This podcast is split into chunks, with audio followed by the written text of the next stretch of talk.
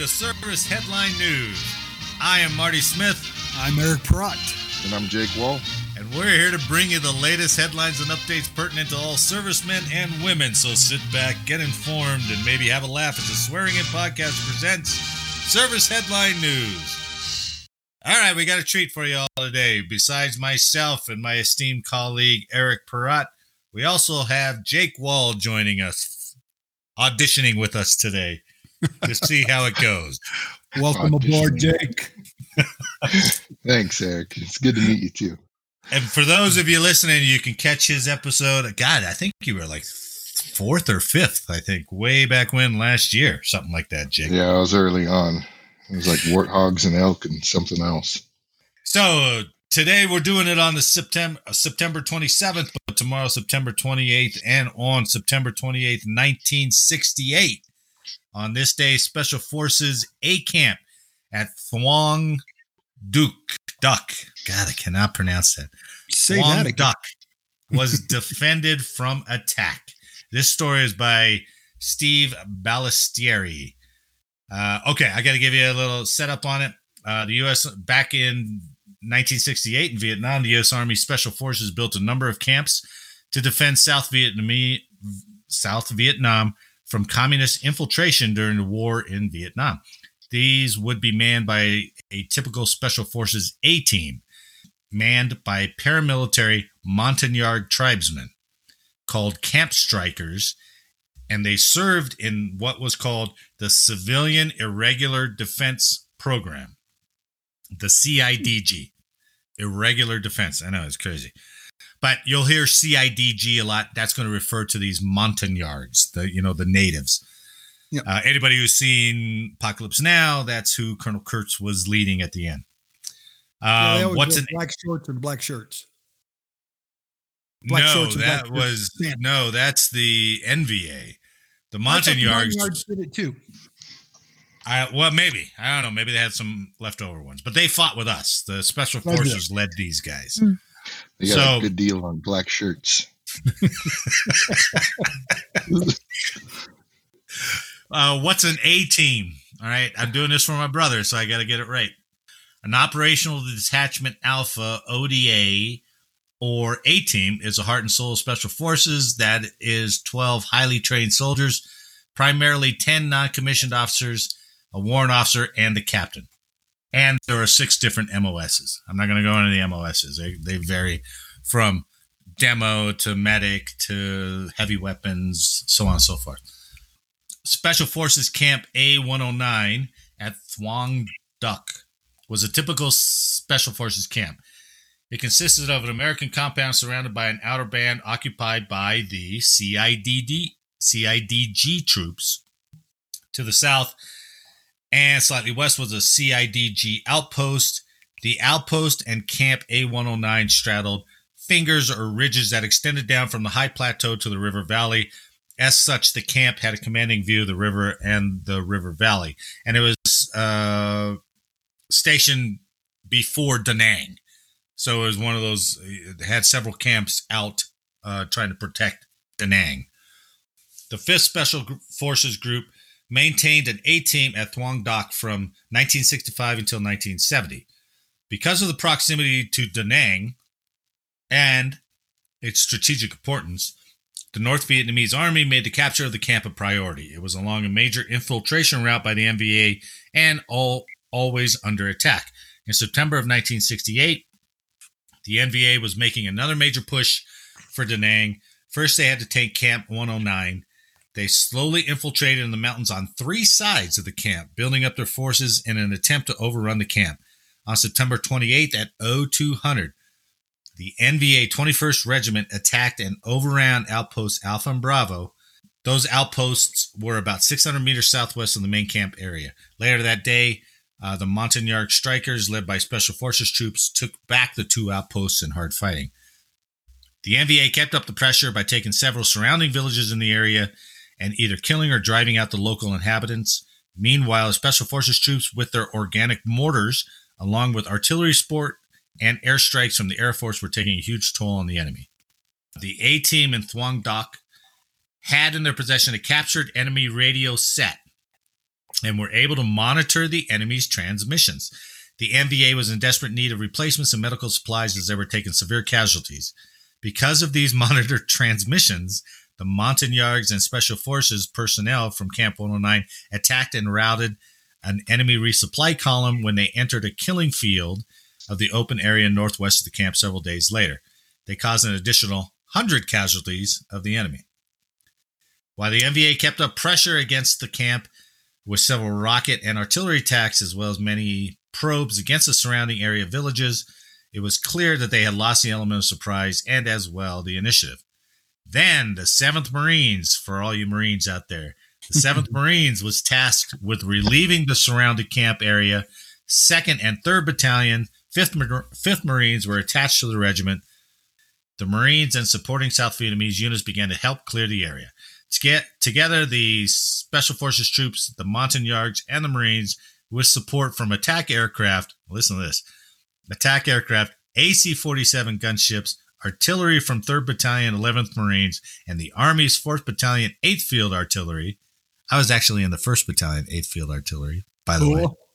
The Marines slowly pushed the NVA back to the Laotian border. Casualties for the Special Forces camps from the A 109 after action included 21 Montagnards killed and 32 wounded, and nine Special Forces were wounded. It seems like there would be more. So Hmm. these guys were really actually pretty good. Yeah, NVA. Yeah. NVA dead in direct camp assaults were counted as 68. However, many more were killed in artillery and airstrikes outside the camp. Thuong Duc uh, would be attacked again by the NVA again during the time period from late April to early June 1970. In spite of this, the Military Assistance Command Vietnam, MACV, insisted on shutting down the Montagnard program and converting the camps over to Vietnamese Ranger battalions. By November 1st, Camp A109 was closed. Uh, the last bastion and first corps was gone. The South Vietnamese were incapable of running the programs correctly, and the Montagnard strikers quit in large numbers, not trusting the South Vietnamese government, who treated them like second class citizens. The conventional MACV advisors lacked the experience and communications to adequately defend the camps, and eventually the NVA swept through the areas with ease. So, hmm. another good strategic decision by MACV. So, that was September Classic. 28th, 1968. There's I your day in military history. I have one comment. I was always under the impression that the movie Green Beret with John Wayne was original, but it was apparently stolen from that actual event. Do you remember seeing the movie and it was 109 Savoy? Yep, I remember that. Movie. It was 109? 109 Savoy. Yep. Wow. How Good about that? pull, for Eric. Good coincidence, pull. man? Blew me away. I thought it was a real story. It looks like it was based on a real event. That's even better. Yeah. Good movie. Now, I mean, my God, he towered over all, Yeah, over all the actors they had to play the uh, Montagnards. I mean, he was a tall guy anyway, but Yeah, I mean, but Oh. your setup for that story was exactly the Green Beret movie, man. That's really cool. I have to go rewatch it. Uh, okay, just a quick update. Uh, as Hurricane Ian is coming down the or coming up the Gulf Coast towards Tampa, Stars and Stripes reported just today that the Air Force and Navy evacuated planes and ships from military bases in Hurricane Ian's path. MacDill Air Force Base in Tampa evacuated its fleet of KC 135 the Navy also evacuated most of its P 8 and P 3 maritime surveillance planes from nearby Naval Station Jacksonville. Eglin Air Force Base, located some 300 miles farther west of MacDill on the Florida Panhandle, also evacuated aircraft Tuesday. Uh, base leaders sent F 35 stealth fighters out of the storm's path, but they did not close the installation Tuesday. Uh, meanwhile, Florida activated some 5,000 National Guard troops who were staging in armories and bases across the state to respond quickly to the storm. Guard officials said another 2,000 National Guard troops from other southeastern states were also prepared to deploy to assist in recovery efforts. Uh, the Guard was pose, poised to conduct route clearance, search and rescue, security, and humanitarian assistance. Uh, the Florida Guard had staged aircraft, high water vehicles, and boats to respond to the storm. So good on Florida. It's doesn't it sound like they got it going on, right? And they're already prepping. I mean, I know they prep anyway, but just to hear at least the military part, portion of it, it's you know that's kind of cool. I hope I hope Ian doesn't turn into a five, but you know you never know. Yep. Yeah, those guard guys, man. I wonder what. I mean, are they like weapons loaders and stuff? And then all of a sudden they're like, okay, now you're filling sandbags. Yeah, Could exactly. be. Yeah. Yeah. because They're Space Force is going to have a getting people- guard.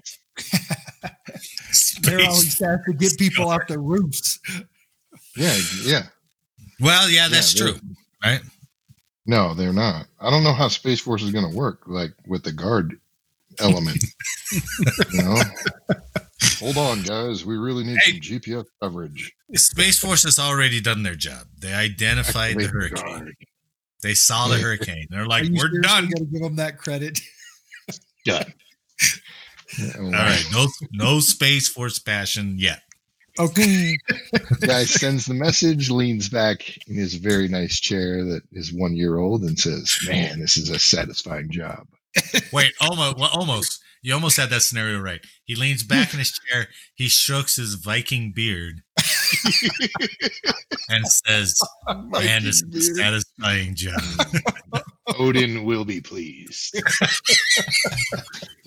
right. oh my God. Jake, what do you got? What's your story? Well, I got that uh, incident of the Coast Guard being more Navy than the Navy. So it was that article in the Navy Times where the Coast Guard cutter Kimball is up there in around Anchorage, Alaska, oh, up in the Bering Sea. Where are they out? into? Uh, they're they're based in Honolulu, so they're And a they little were far up away in the from home Bering Sea. My God.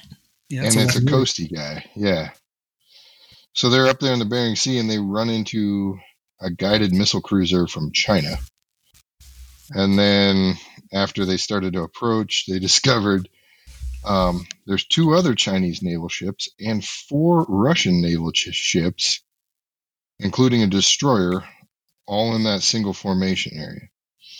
Hmm. So um, and then, I mean, there's been news articles about China and Russia kind of pushing up, establishing more presence in the Arctic, in the Right. Aleutian area. You Right. know, it was just interesting. That the, the one Coast Guard guys called in backup, and a uh, C-130 showed up, so scared off all the Chinese and Russian Navy ships. What kind of It- it C one thirty?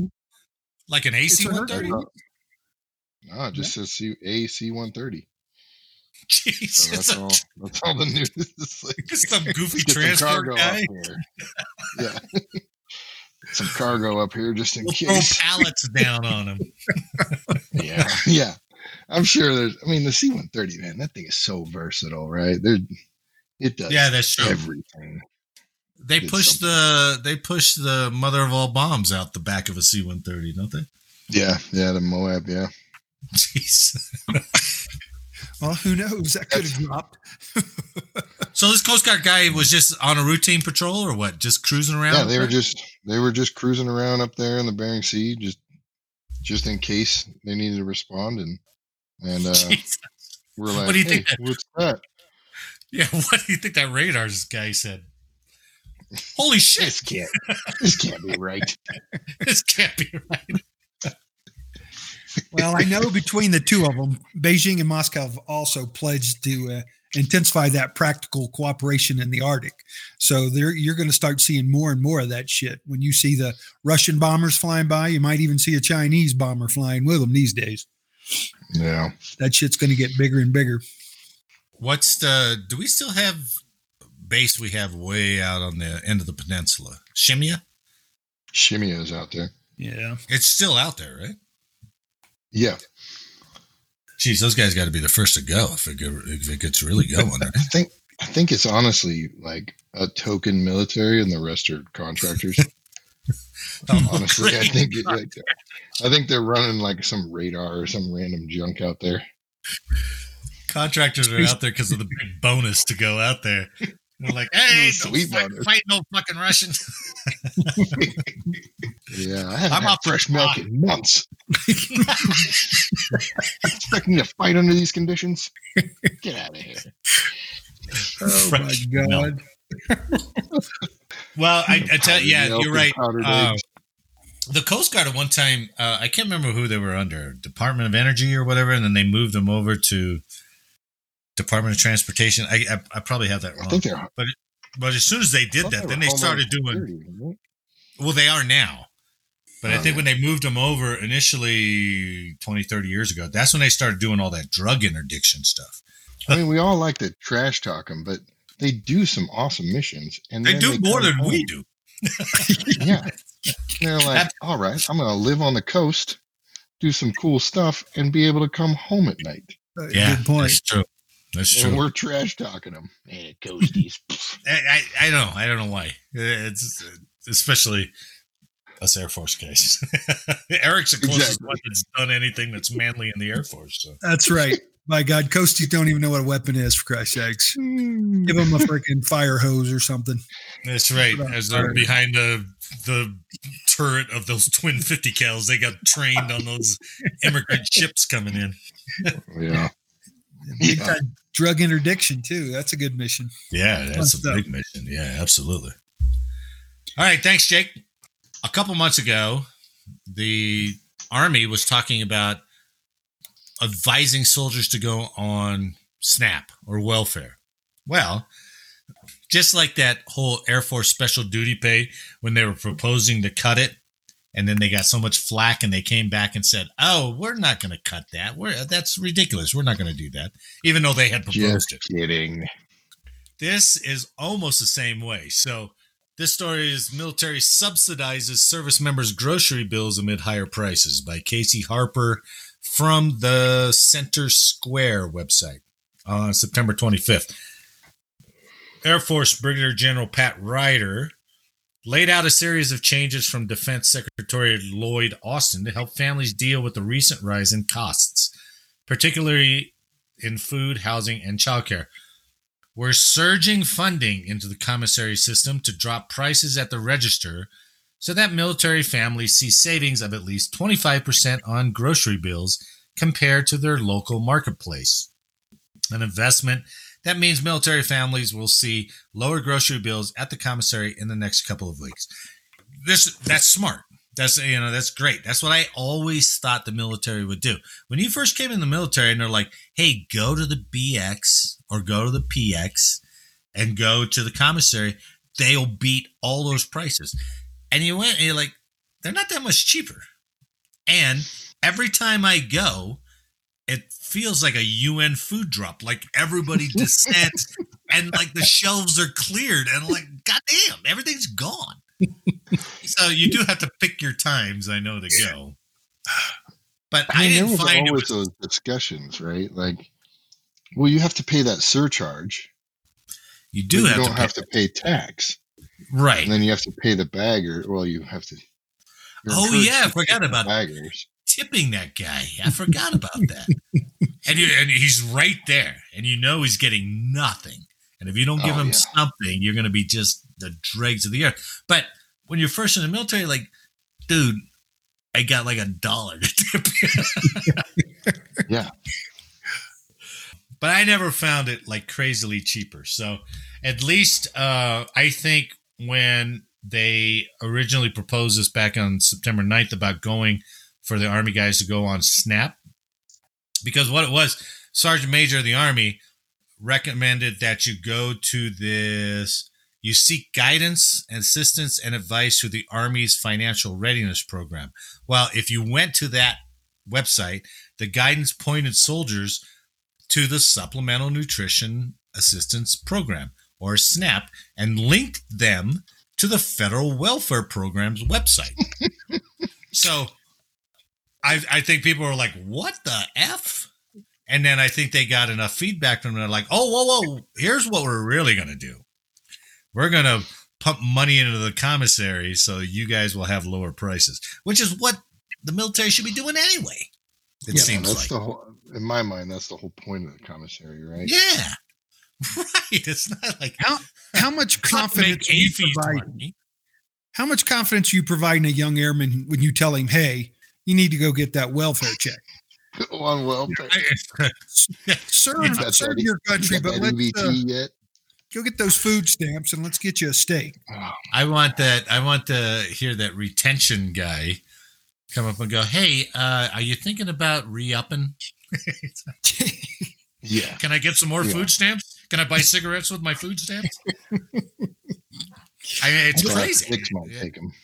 Um, so good on him, I guess, for doing the right thing. It's unfortunate that these last couple stories we covered about Air Force special duty pay going on SNAP, they get fee- they get terrible, probably terrible, uh, and loads amounts of uh, negative feedback on these stories, and they're like, "Whoa, whoa, whoa, we got to do something about this." So at least they changed their policy. So good, good for them. They're changing it, and hopefully they're making things cheaper over the commissary. I mean, that the snap is already in existence. So the sergeant major was like, "Hey, this program's already here. It's the easiest route to get you taken care of." And Jake, You you, know. brought it up when we were talking earlier because I remember having soldiers on WIC that were using Yeah. WIC. Yeah. You know, they had families. They got, you know, they got in. They got married in basic or right out of basic. They had a kid. Um, yeah, on that. Especially up in Alaska, like food was expensive. Oh, yeah. I guess way back when it probably still Yeah. crazy. All all those. It was weird because all the NCOs, and I maybe should have taken this as a red flag, but all the NCOs were on WIC. hmm. Looking back now, it makes sense now. Well, that won't be like that when I get there. yeah, no, they'll fix it. They'll fix it by then. like I said, at least at least they caught it and they're and they're doing something about it. So soldiers don't have to go on welfare unless they want to. They still have an option, but at least they're going to lower some commissary prices. Hey, I How do was you- thinking about that too because you guys brought up that the housing and all that stuff last time, oh, a couple episodes ago. Oh, that was And Eric's it- story. Yeah. Yeah, and and um, right around that same time, I mean, I'm not conspiracy theory or anything, but all the housing went privatized at that point in time. CE no longer took care of the houses. Oh all the yeah, companies came in. I That know rings at a- Vandenberg, I know at Buckley and Yeah. Schriever and Pete, all the housing went away from base control. And then they all slowly moved to having to pay, like it was automatically pay for um, electric and water Maintenance. and all that. kind kind, Yeah. And maintenance, yeah, and maintenance. Because you used to be able to go to like self help. Yep. Oh, yeah, yeah, that's right. right, right. You go there and get light bulbs and nails and hand, you know all that kind of stuff. Yeah, for cheap, you can do it all. ma- yeah, and they just issued it out. They don't Well, do geez, that anymore. You got to call. You know, and and uh, does Peterson still have uh like the garage and stuff that the airmen could go in there and use? Oh, yeah, when you, do you, an mentioned self help, and I was like, shit, they could go down there, they could work on their cars, Yeah. they could get stuff for their house. I mean, I think those days are all past, I guess. Yeah, I don't know. I know that facility's or the building's still there. I've never, I haven't gone in there for years. Yeah. yeah, Nor I. I knew I guys used to do their oil changes down there, man. yeah, yeah. yeah. Yeah, all the time. Yeah, I did my brakes at, at Peterson Yeah. because they had a I wonder if jack that's- yeah, had I wonder the if that's still tools and available. Everything. All right, What's Eric, the close us closest out. What do you got? you, Eric? Well, you know, since Jake was going to start tonight with us, I thought it'd be really good for me to educate him a little bit on some military history. And in this case, it's the famous birth control glasses and where it came from. so, the article by Sarah Sicard uh, starts with uh, When I was 15 years old, my vision started to go. And as a military bat- brat, the options for eyewear were limited to a set of frames offered by the Navy's medical system. It was while trying on various pairs that I heard the phrase birth control glasses for the first time. Man, I didn't think dependents wore those either. Well, That is Wait, horrible wait, to what- have a 15 year old girl be like, I can understand Oh, yeah. me going through basic. That's Here's your free- here's your free glasses. Have fun at homecoming. Uh, most of them were just clear lenses. They weren't even prescription. Yeah, exactly. Uh, it continues. Luckily, my parents decided I could invest. I could invest in eyewear from LensCrafters, but for about a century, service members and more recent history, those in basic training haven't been so lucky. At least that's how long the military crusaded to transform anyone wearing a standard issue spectacle into well a spectacle. Now you're going to clever, love this. clever. In 1917, the U.S. military came to the realization that not every sailor, soldier, airman, or marine had perfect vision. Duh.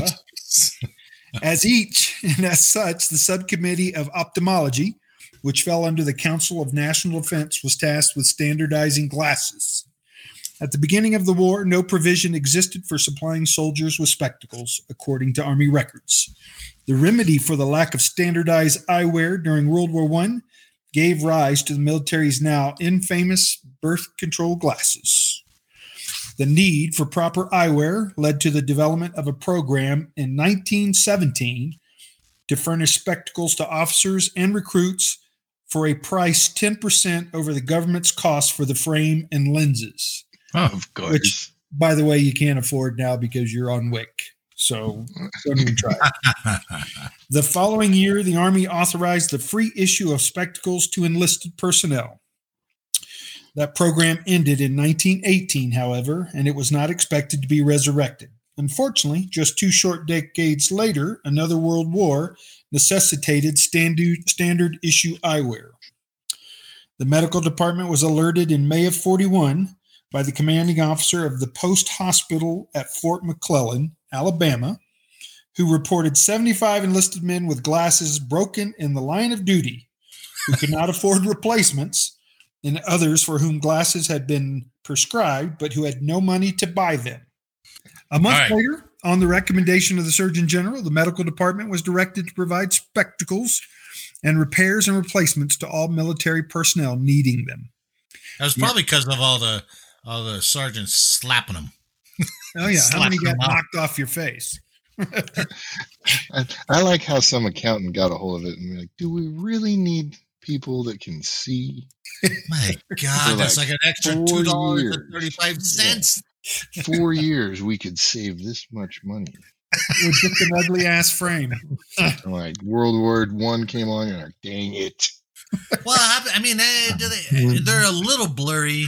Can they still sight the weapon or what? They don't really need glasses, do they? They don't need it.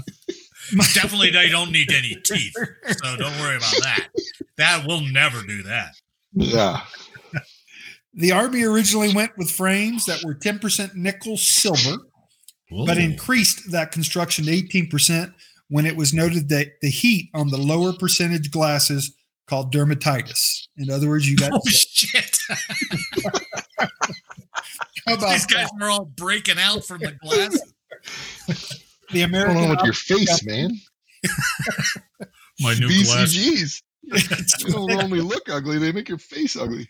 the American Optical Company and the Bausch and Lomb Optical Company Oh, were the only two outfits that could handle such wide scale production needs. And while the contract was originally given to the former, it was eventually unable to meet demand, making Bausch and Lomb the official eyewear makers for the U.S. Army. All right, big contract. Yep, that's huge.